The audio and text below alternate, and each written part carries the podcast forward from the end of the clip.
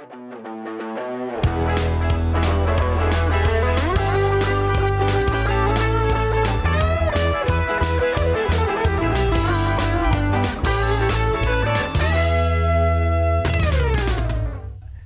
everyone. Uh, welcome uh, for our uh, new listeners or um, whoever you might be.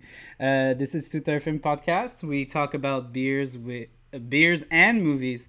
I was gonna say about movies with a pint of beer, but yeah. Uh, so uh, we're gonna have a very special episode today because we're gonna talk about the land over the sea and we have the perfect guest for that. I've been slating him for this particular episode. Um, so we have Mike here. If you want to introduce yourself, Mike. Hi. Yeah, hi. I'm uh, I'm Mike. I go by Beer Brits Montreal on uh, on Instagram and Facebook. Rarely, a little bit. Um, but yeah, as uh, I said, I, as you might be able to tell from my accent, I am from the UK, uh, but I've been living in Canada for the last uh, six or seven years and have fallen in love with uh, with the craft beer scene, but I'm also a big movie fan, so this is a perfect kind of. It's really weird. There's so many um, people that I bring on the podcast that are so known for their presence in the in their presence in the the beer world. They're all like big movie nerds. Like I, I had PA over, I had like uh, Emily La, La Petite Bière, who is like an actual actress. I had like GF, who's a, he was like a filmmaker at some point. Well, he still is but yeah. he's like more on the beers. It's so crazy how like everyone is so like it's almost like the beer world yeah. and the movie world is weirdly intertwined. Yeah. So uh, yeah, uh, the movie we're gonna talk about today is a movie that we both really like, and it's the only movie I've seen uh, from their Cornetto Cornetto Cornetto. How do you pronounce it? Cornetto, yeah. trilogy from Edgar Wright. It's uh, Hot Fuzz because it's the only one that's available on Netflix. Fuck you, Netflix. it is the best one, though. But yeah, yeah, yeah. Okay, it's it's uh, it's really good. I was so surprised when my girlfriend was like, "Hey, we should watch this." I was like, "I don't know. It looks kind of you know." boring because it's like set in the countryside and, and like the way yeah. sometimes you could read into it kind of looks like not super like out there, you know, kind of like not a, a, a yeah. crazy premise, but it's so good. But I think that we we will see like as we're gonna talk about it, and like everyone that's been at some point involved with Edgar Wright always knows that mm-hmm. style doesn't take over substance, but it's almost like this. Like it's it's crazy how mm-hmm. like this filmmaker. Uh, I I think my my fa- I haven't watched a lot of his movies, but I really really enjoyed Baby Driver, so I was I need to watch more of his stuff. And uh, yeah, no, it's yeah. I was really surprised. It's really good, and I'm gonna ha- I'm gonna like spew my my thoughts, but. Uh, I'm also gonna leave uh, Mike uh, up to you. Your your I would say like your experience towards this movie. Like what's the yeah, um, I mean, I saw it when it. I think I saw it when it first came out. Short, shortly thereafter, I must have been I think I was too young to go and see it in cinemas, but uh, I but I saw it when it came out, and uh, I've been in love with it ever since. Like it's a big hit in my family. My my dad loves this movie. Uh, we we watch it whenever it's on TV, and it's on TV in the UK a lot. It's one of those movies that you know you come in late night from the pub, you go you put on the TV, and one of those movie channels is just playing Hot Fuzz. Really. Somewhere uh, so yeah, and so I've seen it many, many times, and I'm so glad that it's on Netflix to, to just catch up on. It's one of those that's like, it's a classic. It's a somewhere core in my uh, like my my comedy, the, my own personal style. I realized how much of it came from um, Hot Fuzz. Like I, I use the the jog on all the time. uh, that that kind of thing that comes out, and lots of whenever anyone says greater good, I have to say greater good. other, And I think it's because a lot of like a lot of people my age in the UK, we watched that and we used it. It was like center of a lot of jokes that came about. So it's definitely an important movie for me. I I so. I I don't know if I might be like pushing it, but I was getting a lot of. Sorry, that's my cat. Um, I haven't given her love today. Uh, people on the podcast are used to hearing my cat screaming. Uh, um, I I had a lot of vibes from Bon Cop Bad Cop. You have you seen that movie? I've seen I it, yeah. I don't know. why. Yeah. I think it's just because it's like a it's a like it's a body buddy cop comedy action kind of thriller. But I also felt like there was like a lot because again I'm not I'm, I'm clearly not from Britain and I would like to have your your input on this but the fact that it was filmed like in the countryside it was like not set in London at all. Like they they complete mm-hmm. toss like London within the 10 first 10 minutes and it's all in the countryside and it's kind of like a cute like love letter to the countryside and i feel like because in Bon Cop Bad Cop there's like so much stuff that's like in the not in montreal and not like like, kind of like it's all on the south shore of montreal and i i, I live there so when like they're in like the the you know they, they there's like a segment with like helicopters that was literally in the city where i lived so like Yeah. for me, I felt like there was that energy that came back in this movie. I don't know how like how you in personally. Yeah, that's that's a really good comparison. Actually, I think there are they are two movies which are buddy cops, but uh, buddy cop movies, but they're both satirizing the genre of buddy cop movies. Uh, by I, I think maybe more so in Hot Fuzz, which is like, look how ridiculous American style buddy cop movies are if you put them in a tiny little English village. Um, but but it's kind of highlighting those different dynamics, the city and the class dynamics in the UK, like the or the region uh, regional dynamics in the UK, the same way that uh, Bon Cop Bad Cop is doing the kind of in, like Anglo-French divide uh, there. And interest when I first moved to Montreal, I, I live so I live in the southwest uh, by the Lachine Canal, and when they were filming the second one, where they dump a uh, they filmed it on the road Yeah. down from me, the street next to where I first lived. So that's that was my first experience with it, and I, I spoke to my uh, my now wife there. I was like, "What is this movie? Why is it two? Is there another one? Is it?" And that's where I kind of found out. Oh, that's so. But comparison is really uh, is really good on, on point. I think that's Yeah, that's it's so funny that way of making that you say that because uh, I I don't I know a lot of people that immigrate to uh, Canada slash Quebec, and it's so weird that so many uh, uh, uh, like so many immigrants get introduced to uh, French culture with Bonka Cop. Like it's Yeah. almost like it's an unwritten rule that you guys have to watch it, and a lot of them tell me like it's like honestly I didn't understand French culture, and then I watched this movie, and there was like a, a, a switch went off, and I was like, okay, I I, I understand now.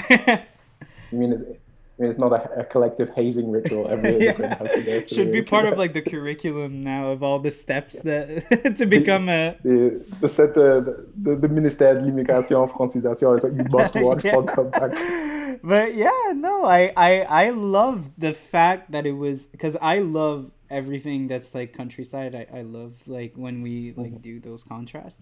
And it, it was so i i love also the fact uh in the horror movies when we like move it back into the countryside because usually this is where the you know fucked up places are usually. This is where the places the rules are kind of bendy and that's that's what you see. And and and you know you couldn't set up this movie in the city because there's so many like nuances of like because they're so like uh aside from society they could like basically be running a fucking like cult. Like that's Yeah. r- running a village and like making their own rules and making their own laws. And that would make no sense in the city context but now it, it works so well and it's so interesting. Yeah. like I, I just love that concept. And it allows them to to unpack some other like film stereotypes towards the end, like the western style, like uh, cowboy movie towards the end, like when he comes in on the, on the horse, Yeah. because you wouldn't be able to do that in in the inner city environment. But also, uh, what I, I think is really important, uh, where they say really early on, because there's loads of foreshadowing in the movie, right? If, if Mm-hmm. oh you yeah, know yeah, it well, yeah, there's yeah, loads of foreshadowing. it's almost ridiculous. and they always say, "Oh, th- th- there's more guns in the countryside," and that's literally because with because of how tightly controlled guns are in the UK. Like you couldn't have a massive shootout like there is at the end in the city unless it was like completely, you know, it was a more stereotypical Bad Boys Two kind of shootout in London. We see movies like that, but it just makes it so ridiculous towards the end that they just have all these guns lying around in the countryside. It's kind of a, a running joke, uh, like in the UK, that you know, country people have guns. They, I think they say everyone and their mother has a has a gun, and at one point, one of the grandmas is shooting a gun. Like it's, uh, um, but it is kind of like a running gag uh, in the UK that all the country. Yeah, see, that's why I brought you on because I, I I told Mike I was like, you're coming to like clarify some things that we might not have picked up on like being like foreigners we can't there's like some subtleties that we might not get like that probably makes the jokes even funnier us would probably like oh yeah well you know it's funny haha they're, they're they have a lot of guns but yeah no uh, yeah. I, I think it's also like the same thing here like i would say like there's more also more guns in the countryside because also in canada it's very well mm-hmm. regulated as well Exactly. Uh, so I'm just gonna take a break. I'm gonna open my beer because yours is already open, so I won't. Yeah, I, I was. I was getting. Yeah, yeah, yeah. Me too. I had yeah. a long day. I also wanted to let it let it warm oh, up yeah, just a little yeah, bit. Yeah. Not, not, too much. My fridge is quite cold. it's one of those styles you want. I, am glad we're having something to sip on during mm-hmm. the conversation, so mm. we can. Uh, you know, it'll warm up. It'll change and evolve as we keep uh, keep. I, I only have the the the guy. What's his name, Mister Merchant? A bitter for Romeo. in my head now, but it's like very sweet. But like, yeah, that's like now that just the color reminds me of all those great English bitters. Mm-hmm. Oh, yeah. Yeah, so exactly. I'm, I'm gonna um, develop a bit on you because you're very well known for because I, I told him before the show starts I was like you're you're gonna describe the beer because you're you make like super well detailed like uh, tastings that are really on point and uh, it, it's really amazing that like Mike takes so much time. Like, there's a lot of influencers that you know take a picture, put a rating, and, and all that, which which is fine. But you you really go in like very very like deep. You you start with like the the first like sip, then after you go on to the full mouth feel. Like you you really go from head to toe, and that kind of is it what gave you the job at Beerism or a little a, bit? A little bit, yes. Uh, I mean, it's and uh, that was that was quite an honor because I based what I was doing based off what Noah at Beerism was doing with his descriptions, and I kind of I I love writing. Writing. Um, I've just finished a just finished a PhD. That's why I came over mm-hmm. to Canada. Uh, so I've been writing, and, and I love doing that. I love sharing things that I'm really passionate about through the written word. So writing a beer description just seemed natural. I was grad. I started out if you if you scroll back through our, how many hundreds of posts there are there now. My very early ones were just a few like this is nice, you know. And, but then I started like about a year into just posting these things. My my account started out as just being an extension of Untappd, basically. Um, and just thought it'd be cool to picture. Because Untappd um, has a limit of words; you can't just go full out. Exactly. Exactly. Yeah. Yeah. Exactly. And I was kind of thinking more and more about it. It was actually, and then even that's fed back into Untappd for me now because since talking to brewers, they um, they always say that it's better to have like a lot of feedback. If the worst reviews are just like, "Oh, this was good," or "This yeah. was not good," it's kind of that doesn't give them any feedback. So I, I saw it as kind of a duty. If I, I can do this writing, I enjoy doing it. I enjoy, especially during the pandemic, it's been a big uh, part that I, I have a little bound black book now. I used to do them all on my phone, but now I just take the time to write out my thoughts. And then in the mornings, typically as I have my coffee, I, I write up my, my reviews um, and post them that morning. Um, but yeah, so it's, it's something I really enjoy doing is just having that time, that disconnect, just thinking about the beer, sipping on it, drinking it while I do something else, watch TV or whatever, and then come back and think, oh yeah, that was good, and then try and craft it into something. So there's two stages, like the enjoyment and then of the beer and picking out the different flavors, and then the next like 24 hours later or like a week later kind of okay i'm going to put this into words trying how i remembered this beer i like i, I like um, how you bring this up because there's there's like some people that that watch well, watch mm, that's not true that listen to the show and they're more like on the film side and they they're not really into mm-hmm. the beer side. And you know it's it, it it's uh, it's a bit scary like attacking like the the like microbrew world because it's like it, it's very large and it's very developed and it, you come you kind of come here and you have like almost 10 years to catch up you know and sometimes it can be very intimidating. And i feel like having like someone like you like you were saying about like the mm, the the the feedback that you give to the brewers that that's what I try to explain to people when we start like drinking microbrews. Once you start drinking microbrews, you realize how complex things are.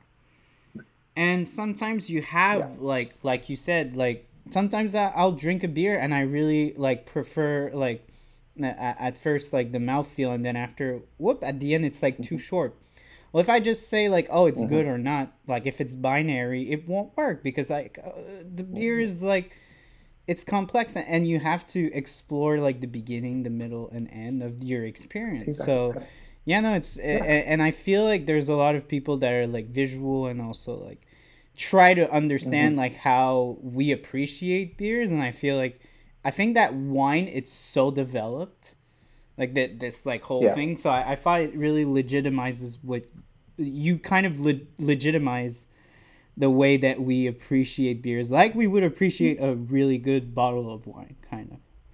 Yeah, exactly, and I don't see why it, it can be it can't be the same thing. And actually, I, I think that's really interesting. What you mentioned about like with film people getting into a beer, the beer should be not considered. It's not you don't just say whether a movie was good or, or bad, or it's not just a one and done thing. It's an experience that you sit through for several yeah, hours, right? Yeah. It it's something you sit with, and then that, that that's why I like to. I, I rarely ever write up something and then post it straight away because I like to sit with it and think about it future. Just like someone, if you were writing a film review, that's what I, that's how I feel like I am. I sit with it, take some notes as I'm going through it. How did it change, beginning, middle, end?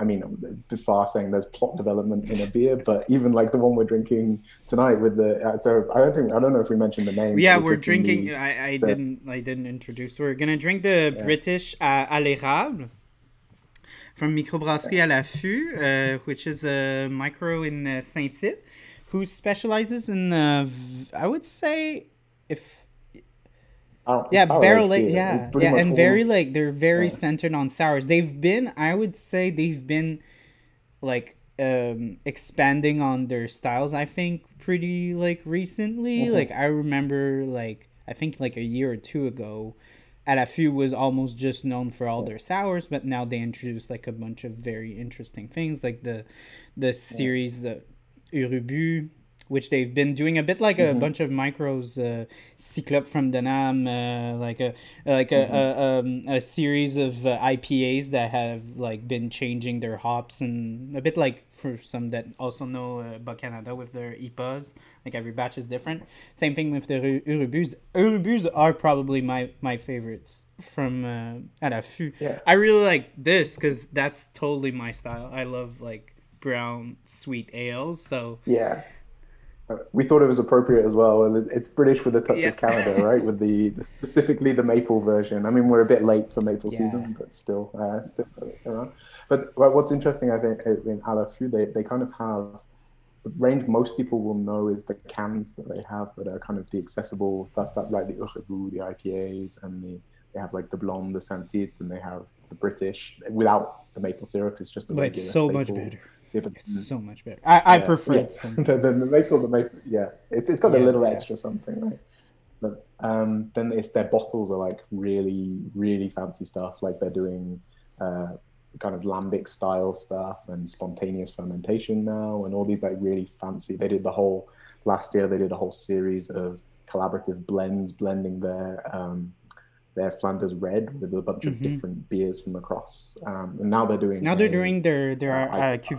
Is it cuvée Western now that they're blend with different Western, IPAs, yeah, right? So, exactly. So I think the next one's with Brewski. Yeah, yeah, yeah. Next um, one's Brewski. I'm really excited. Yeah, so they're, they're doing some really really interesting stuff, but so they do some really accessible stuff, and then they do some really like out there stuff, or like it's a bit more it's traditional but out there yeah. at the same time that I, I quite like that I, I, would say again for the people that don't like drink beers like micro beers don't start with their bottled stuff like if you see a cork no. don't touch it it takes a while before yeah. you can like start like getting these and appreciating it because it's very out there and it can and it can be quite intense, like on the sour side of things, uh, especially um, like those Flanders Reds. They were really good, but I, I needed a I needed a yeah. afterwards. Yeah.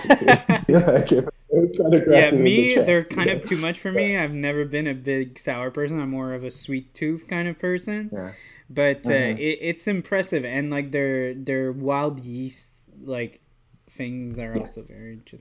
That's what draws me to it. I'm not I'm not typically a like I'll drink the occasional sour in the like regular sour Berliner Weiss kettle sour in the summer, but if it's the sour's got Brett in it or something or has been aged, then yeah. I'm all over it. That's the kind of sour. Yeah, I yeah. I like. Some I, I also started fell, falling in love with barrel aged sours like the the series that uh, Avant Garde has been doing. I love, mm-hmm. absolutely love. Yeah. Yeah. Yeah, the ones I've got my hands on have been really good. Uh, okay, so we should start talking about this movie. Yeah, start talking yeah. about the movie. uh, so yeah, um, I, I, I like you were starting to talk about like the whole Western thing. One of my favorite things was the whole like uh, Western look at the end with the mm-hmm. shootout and the horse and all that. I loved it yeah. so much. It, it was so good. Like I had a smile, like a very large smile on my face when I saw this. Yeah, it's it's it's just that moment, especially when you know it's coming. Rewatching it, I think is better. But like the film, like you said, it starts out as a very like basic premise. City cop goes to a village, struggles with some stuff. There's maybe some shifty, creepy stuff going on that's foreshadowing stuff, but it's basically the first like hour and a bit of the movie is a bit like bit slow, a bit there's a bit of accident slash murder, a bit of murder then picks up, and then it just like the last half an hour takes a complete oh, left yeah. turn into a, into a full shootout with in in a small small town with uh, like grandmas shooting shotguns and like old World War II machine guns and stuff, and then they besiege a supermarket chain. It's very mm, well known. yeah, no, chain. it's it's really uh, mm. it's really impressive. I don't. I wonder how many knives they used on on these shows when they were just throwing the knives one after the other. what did you say? It's, it's too bad at a fuckload of uh, Yeah, no, I I I really love. I also loved how like it, there was like this weird like thing that happened where it was like kind of like the young versus the old kind of like dichotomy. It, like the mm-hmm. when um when Angel sends like the kids, like the hooded kids, they all run to the girl that's like ca- caught him like onto his blind spot and like sh- they just I don't know what the fuck they did to her, but they they like sieged her. it's it's definitely it's payback, right? You know they cut yeah, to yeah, the sign yeah, that says one school child one school child in every small town, especially like touristic small towns. Like when I went on um, geography field trips when I was at school, and we went to do like interviews in a small famous touristy town every town in that every like shop in that town would have one school. What the hell? That's like you like, see, that's like something like, I, I was kind. Of, they were kept like cutting there, yeah. and I was like, I don't get that. It's it's because of it's because of. Oh wow! okay. Uh, so so all these hoodies, these youths have been kept outside of her shop for uh, for so long. So now the policeman's telling them to go in, and that's why it's so funny when they're going in and you know, the, the door buzzer is going ding, ding, ding, ding, ding, ding, ding, as they're running in. And then it cuts to one one child at a time and the woman's dragged from oh, the window. It's like, it, it, it is, it, um, it's so yeah. good. I also like, it's, it's so, I, I feel like it's personal, but the girl on her bike, I was not expecting her to have a gun. I was like, how, where, where's her gun? like, it can't be.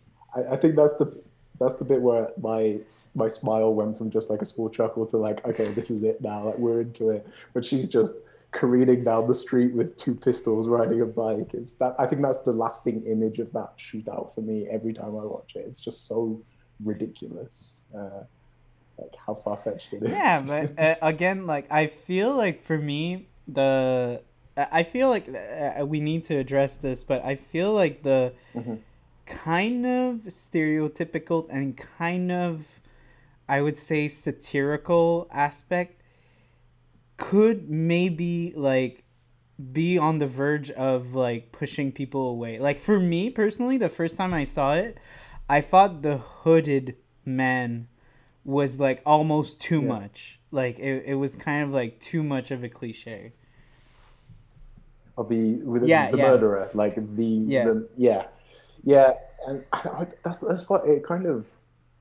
It seems that a lot of that plot that like the hooded murderer the the neighborhood watch association killing everyone off and like being one murderer is like just a pretext in order to get this massive yeah yeah i know i know right? and that's why i was like i feel like the shootout saves yeah. everything in the end but it yeah. i think that the first time i saw it and he kills the i think the yeah the journalist i i was kind of like mm-hmm. okay i feel like they're pushing it with this hooded like murderer kind of yeah, that, I I don't see why they couldn't have shown us as the audience actually that it was just these people yeah. doing it, and and kept it out of the the mind of like it's kind of it has this mystery element that you know there's so much obvious foreshadowing like okay yes when he got Timothy Dalton's character, like Skinner, when he tries to reveal, he thinks it's been him mm-hmm. the entire time, and he tries to reveal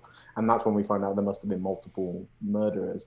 But it's like it's it, just looking at Timothy Dalton's face, you know he was cast to be the villain. He is like um, I, I wrote in my note. He is the best part of this movie.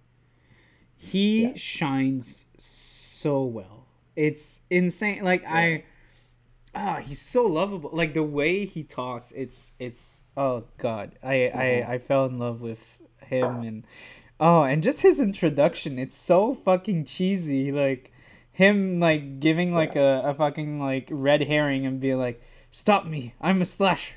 yeah.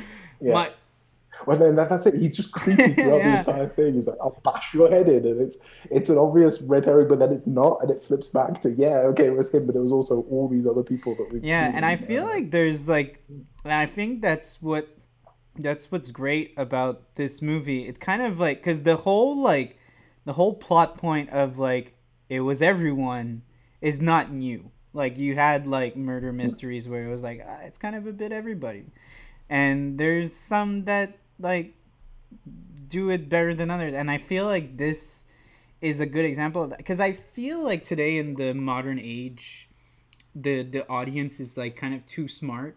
Mm-hmm so I don't think you could pull the rug like this and be like, oh, it was everybody. Kind of like people are gonna scoff and be like, oh, come on. So it works well in this because it's a parody and it's so funny. And just to add in another like cultural element, so there's this TV program uh, in the UK. There's like one long-running murder mystery, Agatha mm-hmm. Christie mm-hmm. style TV program called Midsomer Murders, and it uh, all takes place in one village called Midsomer, and technically, by the rate of murders there are every week, it would be the crime capital of the UK, right? And I think this is riffing off that idea a little bit that all these people are just happy to murder anyone who gets by them to keep their village life. So I think there might be some. I don't think it's an express reference, but I think it's kind of like it's building on this kind of whole idea that in in small villages these murders could go completely uh, un, unanswered for. Um, and then you, you get to that bit where he falls down into the, the bones and there's like the traveler bones there and all the people that have, have been like, it's like, how many people have been murdered this town? And people and, and, and, it was so funny because you, you kind of, that's like the first time when you're kind of like, they're killing these people for no fucking reason. Like, the mm-hmm. the kids were there. Like the kids were just kids. They just went to have a beer and like poof, they're dead. Like we ki- they killed.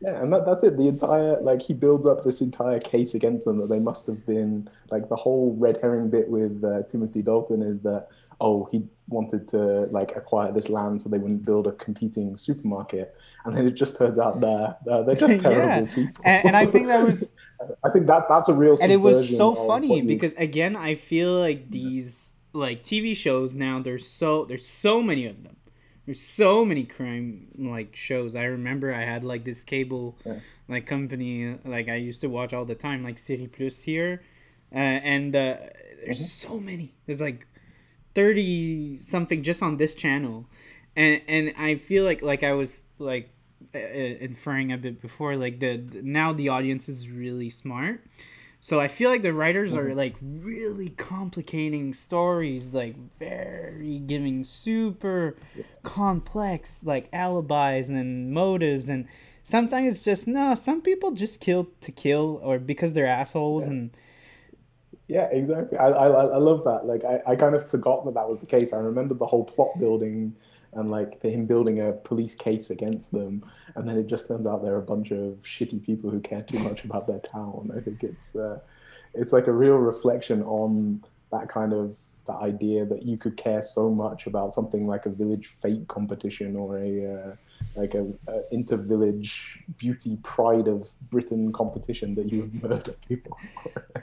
something so ridiculous about that. But it's so uh, it's funny that you say that because I listened to Pia's podcast uh, um, when he went to Rougemont, and they were talking about Saint Joseph and how like it was like a huge rivalry, and they talked back about like uh, the poutine rivalry that there is also. in Quebec. How it gets so aggressive, and it's like, guys, it's just apples. Guys, it's just fries Yeah. with gravy. Can we take a chill pill? people get so aggressive sometimes and, and it becomes like satirical it's like it becomes funny so it's great to see a movie that kind of like push this such a ridiculous thing as like a a, a fucking award for nicest village kind of Yeah, yeah. I, I, we can even tie it into to Saint-Tite as well, like being this whole village that has its identity based around. yeah. for for people who don't know I don't- Saint-Tite really uh is probably the capital of cowboy boots of quebec. It's they they like in like they ingrained in their dna the whole like uh cowboy lifestyle and like every waiter is like uh, dressed as a cowboy and everything so yeah no yeah Yeah. Obviously, obviously, not saying that uh, people from À la Fût were murdering people and putting in the barrels, but it could happen. oh well, I think they're gonna. I think they're gonna stop sending you beers if you continue saying shit like this. No, no, of course, of course not. They're nice people. Um, they're nice people. exactly the best but um yeah I, I think it's it's it's really funny as well like so i'm i'm a big uh imdb go into the dive into the trivia every time and i forgot that the entire film is is filmed in uh, edgar wright's hometown Yeah, I was Um, reading so about that a bit. like yeah. an entire yeah it's like a love letter back to his town. So i think when you think about it all it shows what he thought of his town. It's the, the, the city of wells. It's the smallest city in the uk um, because it like to be a city in the uk you have to have a cathedral and it has a cathedral in it. So but it's technically like it's a tiny village town esque like it wouldn't be wouldn't be huge. And it's like a world well not world heritage site but it's like a, patrimonial site. You can see something in the backgrounds of the shots in the city center there's like the national trust is set up there who are like a preservation society and things like that. And so it gets lots of tourists and you can see exactly what he thinks of his town that tries to keep this reputation. Like he, it kind of just goes one level. Okay these people are insane uh, but imagine if they went one level further and started killing everyone. Yeah, no, it was so funny because like, uh, uh, as we want it or not, there's these actors are all such rec- like they're so recognizable now, and it was so fun like because it's it sounds stupid, but it's so funny to see all those like Harry Potter teachers shooting people. Oh, you got you got uh, the Queen, like Olivia Colman, is there making Oh, like, yeah. jokes in the middle. Of yeah, oh my god, it's like Jesus. Yeah.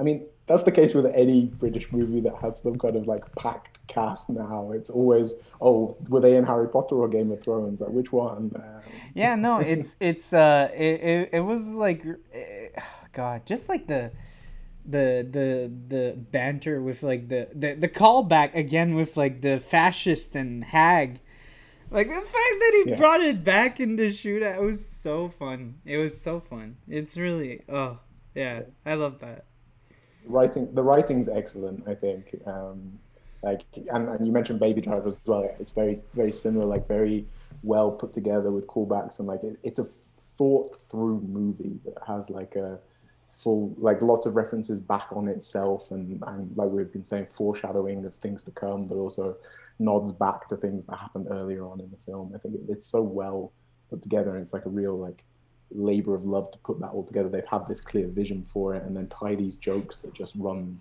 through the entire thing is is really impressive i i um i personally was very impressed by I was expecting the character of Simon Pegg being not well developed, because a lot of mm-hmm. these like stereotypical like mm, leads from uh, action movies are sometimes like painted as these like super like masculine men that don't show any mm-hmm. emotions and like usually the only like emotional development that you get is like oh, I had a wife and she died 15 years ago.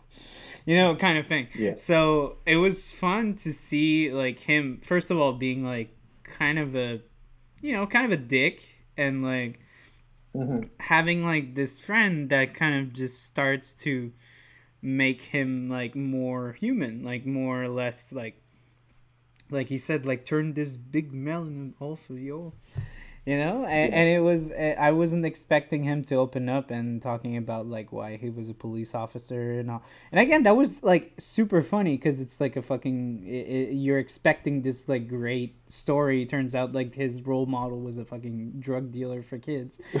Yeah. Yeah oh, no, it, no it's, it, it's great and also obviously the biggest change of his the swap of his character development happens in a pub around beer. So you know, beer is beer is good. yeah, yeah, yeah, yeah. Beer is uh, beer is good. Um, I I I wanted to. I I also in my notes I take a lot of stupid notes. So I I mm-hmm. one of my stupid notes was, "Hey Mike, Mr. Porter, uh, Mr. Porter, coincidence?" oh, I, I did read about that. That all of the surnames are jobs, old old school jobs like Skinner, Weaver, Wainwright, uh, Porter. Like all, all the if, if you look everyone in the in the credits, they all have like a job which is like an old English village wow. job. Okay. So like they thought through all of that. I think that like that is that that attention to detail that they put in it. That's like it's not it's it just builds up this world, this atmosphere, puts it right in that traditional Englishness of it. I, I did not pick up on that. I thought Skinner was again another foreshadowing of like him skinning people alive. That that that was yeah. that I thought that was like the only thing. It, wow, yeah, no, it's a. No, yeah. Thanks again to IDB, IMDb for that. Uh, no, yeah, um, uh, yeah, um, I, I, I don't know. Um, I, I, I um, I, I'm having a, a block.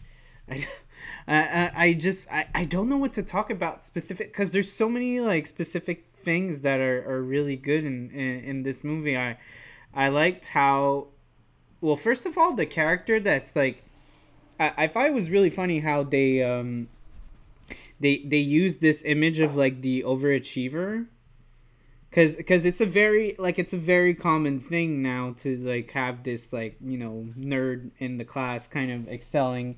And all those like action heroes are technically like should be all nerds you know should be all like because they all excel and everything. And it was funny to like bring it in an environment where it's like oh yeah you're you're too good. You have to step back. You, you we don't want you here. You make us all yeah. look bad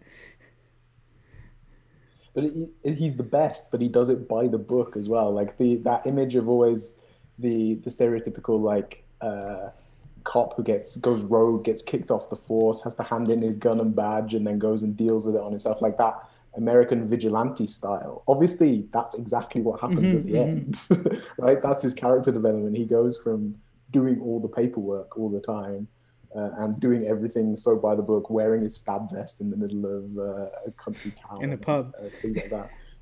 Yeah, in a, in a pub. Yeah, while while not getting drunk and doing anything, and he's and then the kind of has this switch where he goes to, but it, it subverts all of that, and there's right at the end they have that huge shootout that they're all just doing the paperwork. yeah, and, and it was so, so, funny also when uh, um when they they they watched um they watched the movie and he's like well, it's definitely like a, a good movie, but I can't imagine all the paperwork they're gonna go through. Yeah.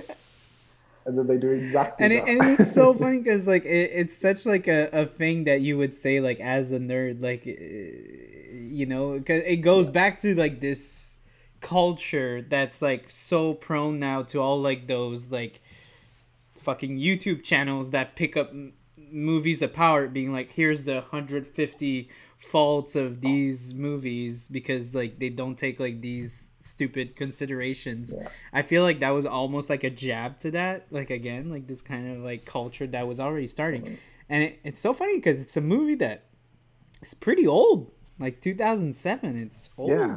I mean, I'm young, so I Yeah, see it's it not- as old.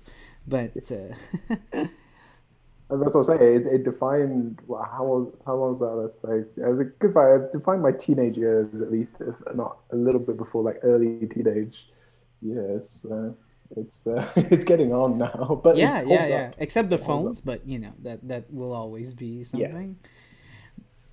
Yeah. But yeah, uh, I don't know if you wanna maybe talk about the beer. I would say maybe. Uh, sure, yeah. So it's I've been it's been opening up a little bit. Like I I like I I've noticed as well. I was looking into closely. It's only like four percent, which is really nice. Like I'm getting really into drinking stuff that's not too heavy and too uh, too Mhm. strong anymore. And this is it's really nice. But it, that maple syrup uh, balances out what might be like for many people sipping sipping on that. It might be like a bit weak and a bit like lacking in body. But the maple syrup really brings it out, makes it nice and round and smooth. But I I, f- I think really also. I, I think you also fall in a lot of like very dark ales a- as you you always associate it to like very heavy alcohol content so it, it's interesting to have like brews that that are still able to bring like eh, like interesting like flavors without just solely depending on like very like high punch flavors and very high alcohol Yeah, and that, that's it. That this is a proper like pub pint that you would be able to have several Mm-hmm. of and drink them relatively quickly. Like my my dad, uh, when he's seen now my um my like Instagram or Facebook post, he's like, "How strong are the beers you're drinking? Like the, the average one will be five or six or seven percent, something like that." And he's used to there drinking stuff that's like three, four, maybe five at a push and it's like and just having a few of them and kind of having a bit more of a, a session bef- without them being called session beers in any way shape or form but it's just something you could drink. But yeah here the, the i can imagine the base i haven't actually tried the, the original i don't think. Um, shame on me. But uh, i it, it is it is a style you could just kind of really drink back quite quickly but the maple slows it down a bit. Like it's it's like syrupy and a bit soft You see, me, the maple syrup, kind of like it's the complete opposite. Kind of inclines me to drink so much, like a lot more, because it's so it, the sweetness really smooths it out, like you said. So I feel like more Yeah. inclined to like take this rather than like a brown ale that will have some sweetness, but has also a bitterness that kind of cuts me off. Usually, how I find like some. Uh, Yeah, yeah. I, know. I see. I see what you mean. Yeah, it, but it's it's really nice. Like it goes well with the maple, with the, the like nuts and the Mhm. bread, ready like caramel, like caramel and maple together. But it like you don't get that caramel maltiness. It's like the it, the maple Yeah. dominates that in this. game. It's, it's it's very clearly maple and nuts. Yeah, no, but that that's like the whole the whole thing about this beer is like having like the the nutty flavor that's coming out. Yeah. I, I believe they make a cheese fondue. Really? as well, Oh, like damn. Yeah. Okay. That would be uh, yeah. that would be something. Oh, that that that that's that makes me very interested. Oh, okay. Well, okay. And after you got me there, I'll I'll, I'll come by and like have a. Food, beer, and movies and stuff. Uh, one thing I really liked, uh, also it's a very uh, particular, but I really like the.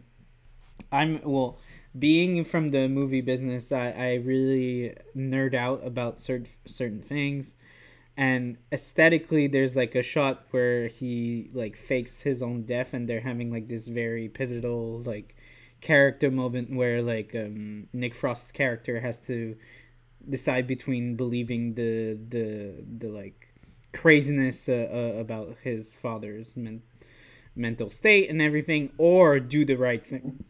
Oh, sorry, burp. Or do the right thing, uh, and and it's all shot with like this clearly fake, but I still love it.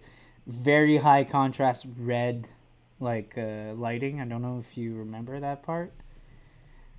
Yeah, but yeah, uh, I I it's the, I, I love red, so like this just got me. Every time there's like red and like very high contrast lighting, that that just gets me.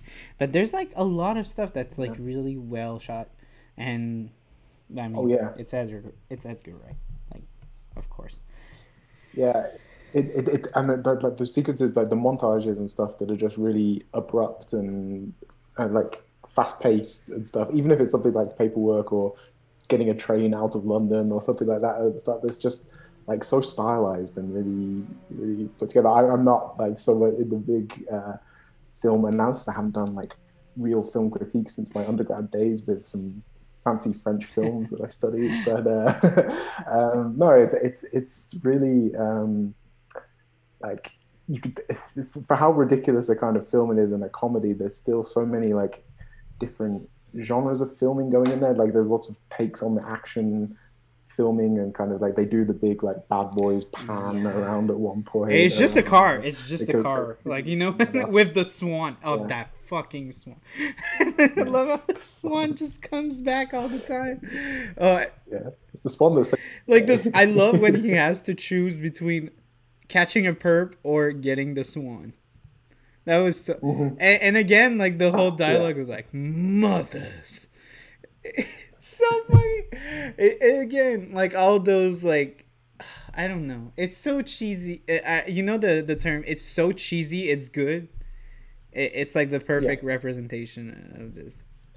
Yeah, but but that's it. It's, it's deliberately doing that, right? It's undercutting all of those those things. Like there's there's some really clever stuff going on. It's not just being cheesy for cheesy sake. It's doing it to parody Mhm. itself in many ways. Like there, there's lots of different layers of jokingness that's going on there. Like it, the film knows how ridiculous it gets. It knows how like some of the bits are really bad and tropey and ripping off stuff or like doing bad satire and parody at the time. But I, I think at all the time they know what they're doing Oh, yeah. throughout it. It doesn't. It's not that they're claiming for it to be like a masterful film. But in any way. again, kind of Uh, like this attention to like itself being ridiculous kind of elevates the movie in a sense because Mhm. it's made with a lot like of like care and also a lot of thought. Like you, as you were telling like you know that there's like a lot of layers to this.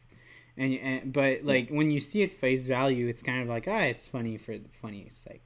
But as soon as like you sit Uh-huh. down and you start looking you see the callbacks you see the references you see everything that was built up to all these moments which makes like the end so satisfying because if you would have just Yeah. like you could have pushed around this movie and just have a big shootout that could have worked Yeah. but like this mm, and again i say that could have worked but again the whole ridiculousness of this shootout like sometimes if you sit down and you're like how are they just shooting each other it, it almost it, if it was not well made and well thought out you would like everyone would scream oh that's ridiculous. Oh that makes no sense. Like that's impossible that this would be but the fact that there was all those little things that are introduced it's like oh no they're all assholes. They you know the whole thing about the joke about like uh, uh, all the uh, the british people in the country have guns. Like it, Yeah, it's all those things that are all built up on each other and makes the the end work even though it's It- so fucking ridiculous. Yeah, It's definitely one I appreciate more and more on each watch back because I don't think there's, and, and that I know that as a fact from like Edgar Wright and when he's working with Simon Pegg. I don't know if you've ever watched the TV series uh, Spaced, which they No, wrote together as well.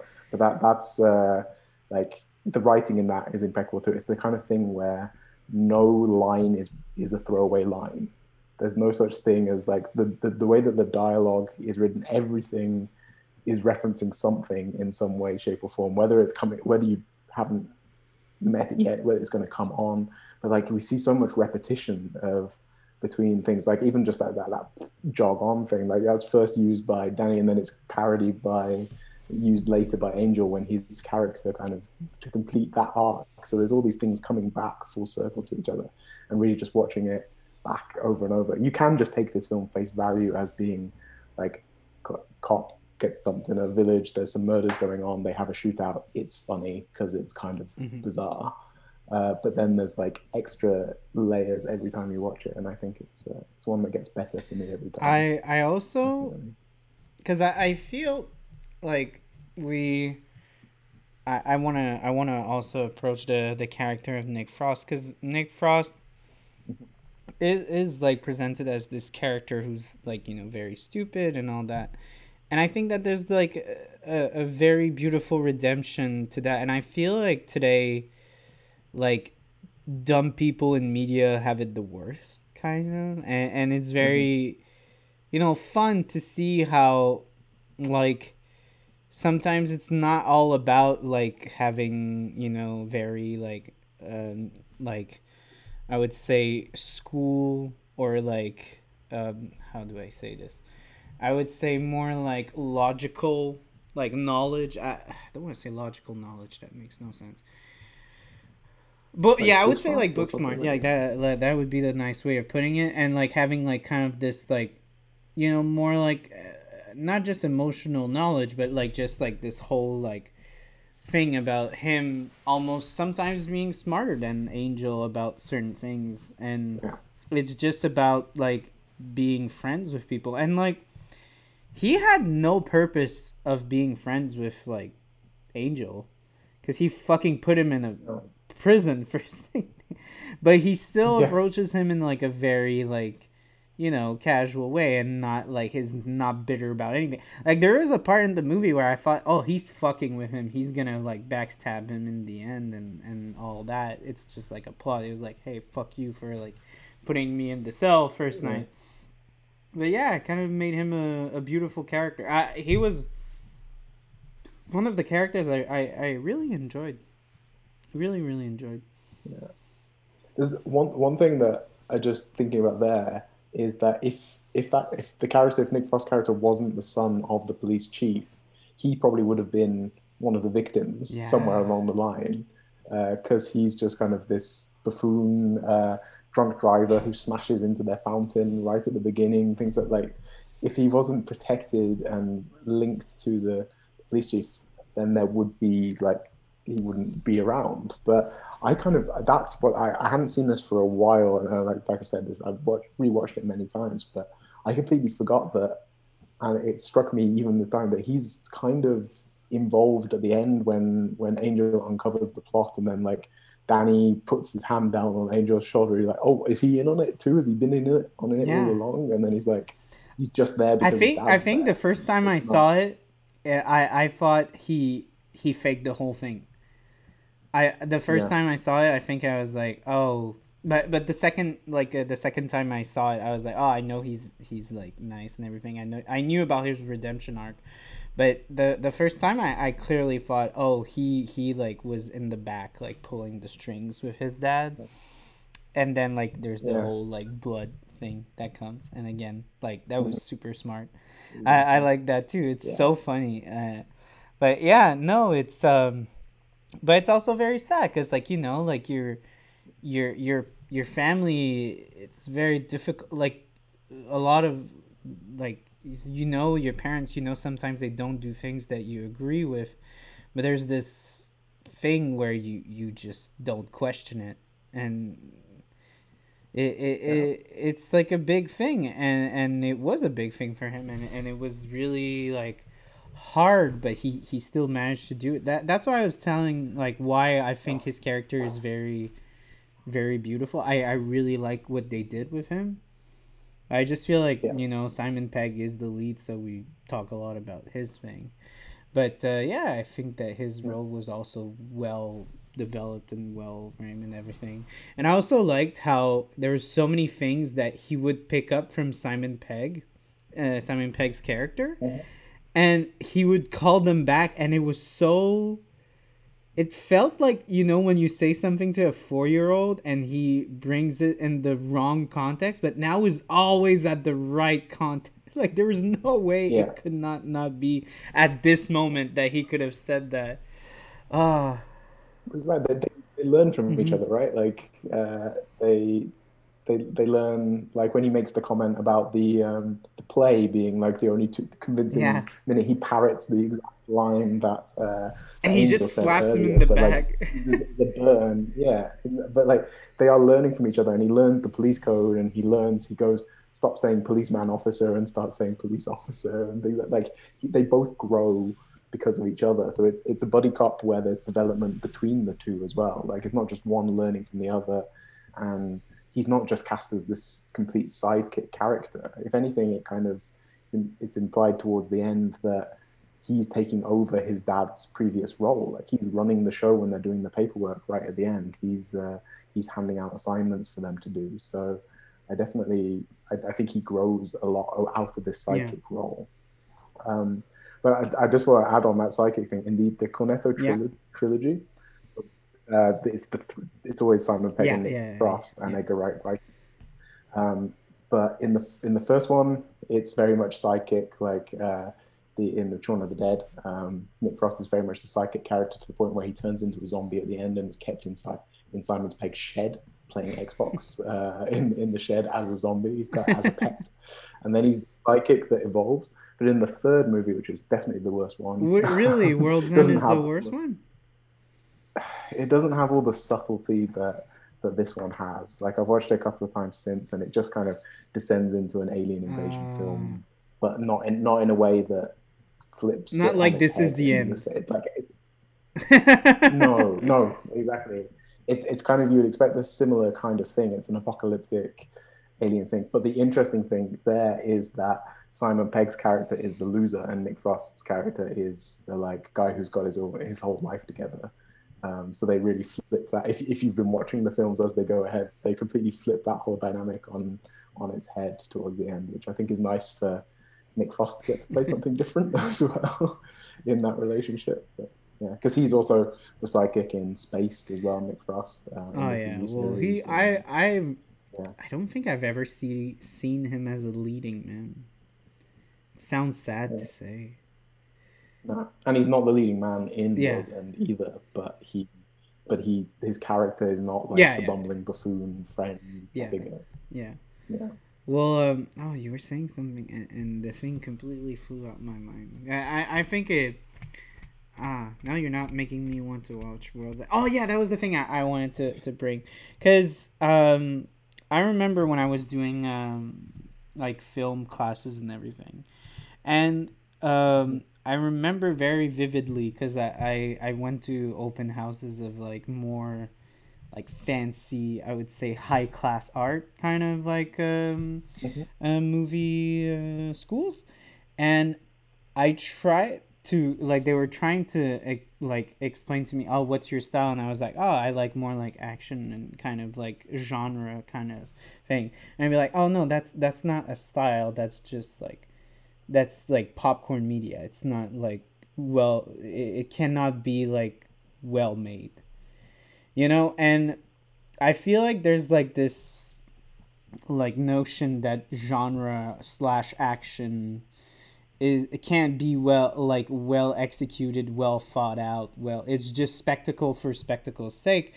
and it right. and i feel like um, talking to a lot of people in the quebec movie scene a lot of filmmakers that want to do genre films like just again, we're gonna use Bon Cop Bad Cop as an example. Just like Patrick Huard, the lead, mm-hmm. being so frustrated at the movie industry, being like, "This is the biggest success in like Quebec history, and it's a genre film. It's an action thriller." Yeah.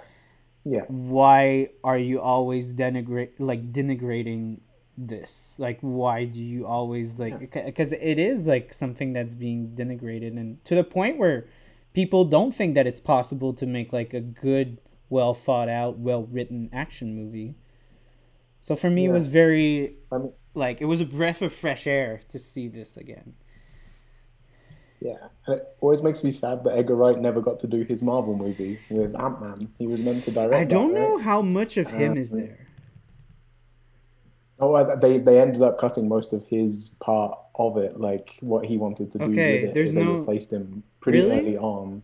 There's yeah, I think there's some some scenes I can't remember the exact level of it, but some of the choreo the fight scenes uh, choreographed like he planned them. I think I, I'm off the top of my head here, but still they never got to do the whole movie. And I just watching this again, and I watched Ant Man again recently one afternoon, and I'm just kind of.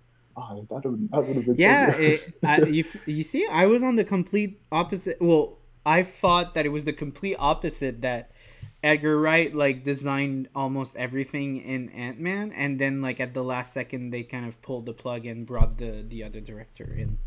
That's what I thought. I think they changed. Yeah, I think I thought they changed a lot. Yeah, he no, he was meant to or had done a fair bit of, or had been involved for a while, and then they cut him out. Okay. But I don't know how much of the final product when they did They'll the never say. stuff ended They'll up never say. his influence. Yeah, Disney exactly. will never say. Right.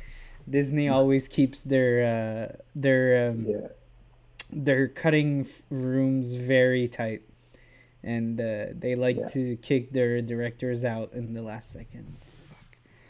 Fuck. What a bunch of assholes. Anyways, no, yeah. So it was really, I, I, I was really happy to to see that, and also like kind of.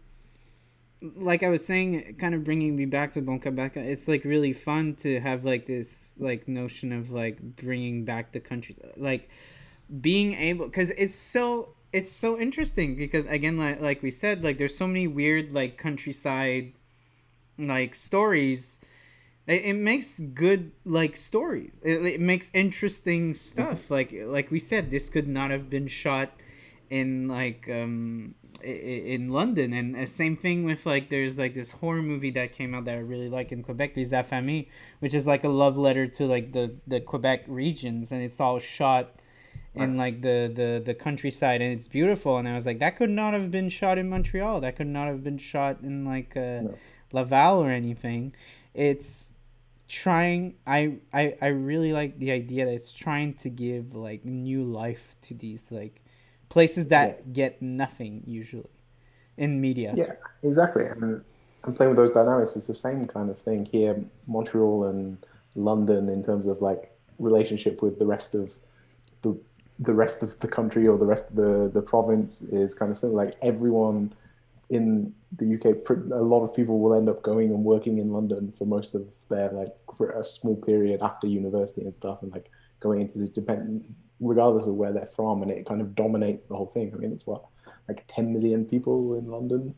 Uh, compared to like 60 million in the rest of the UK, it's like a large part of the population lives there. It's uh, it's it has such this like hold over media. It's actually really rare that uh, so a lot of stuff gets shot outside of um, London. Like, I'm from Birmingham, and there's areas of Birmingham that look like London, so they film it there Yeah. cheaper. Just like you know, they'll film New Yeah. York and yeah Montreal for and then they go to the that. old But- port and it's like it's it's like france or spain Yeah, exactly. But, it, but it's rare that they actually set anything outside of London, a TV series or a film that's in the UK. It's rare that they'll go to Manchester or to, to somewhere or like uh, anywhere else outside. It's always London is the vision. You want to see that London, uh, you know, in a big action film, a James Bond film, you want to see the London. Um, the, you know the London skyline. You want to see uh, that kind of city thing. You you're not gonna like no one else knows what what Manchester looks like. but it's so funny that you say like, that because i remember skyfall and i loved in skyfall when they go in the countryside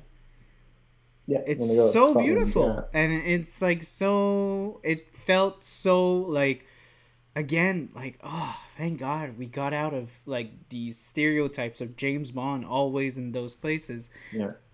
Always in a Yeah. capital city, right? He's always in a yeah capital yeah city. yeah yeah so it was super interesting seeing him with like a fucking like rusty shotgun like trying to kill people like it got really home alone-ish with all his traps and Yeah. stuff but it was still it was fun to to see that like i i you know i uh, it's just me. I think I just have like a love for the the, the countries and the, the the more rural slash like Yeah. I, I, I live in Montreal now and I'm from the suburbs and there's a lot of hate for the suburbs and sometimes I'm like, you know what, it's not that bad. You should you know, there's a certain charm to those like shitty places. Like I, I, I keep saying it's so fun going on the restaurant uh, on the South Shore because they all taste the same. it, there's kind of a comfort to this shit, you know, that it always tastes the same. But yeah, I feel like there there's like a comfort in seeing like those stories like this. I yeah, I, I feel like it it was it was it was good to see that. It, was good to see that. Yeah. I don't know if you might have like some closing thoughts on on the matter you wanted to develop more. No, no, I I, I agree with you there. Like I think I, I and I can't think of anything that's tried to do the same thing again. I can't think of a movie that's tried to show off like off the top of my head, or even like a big action film or a big big movie. There's been there's been a few like, but they're always like homey, cutesy stories about like a town. Like I watched.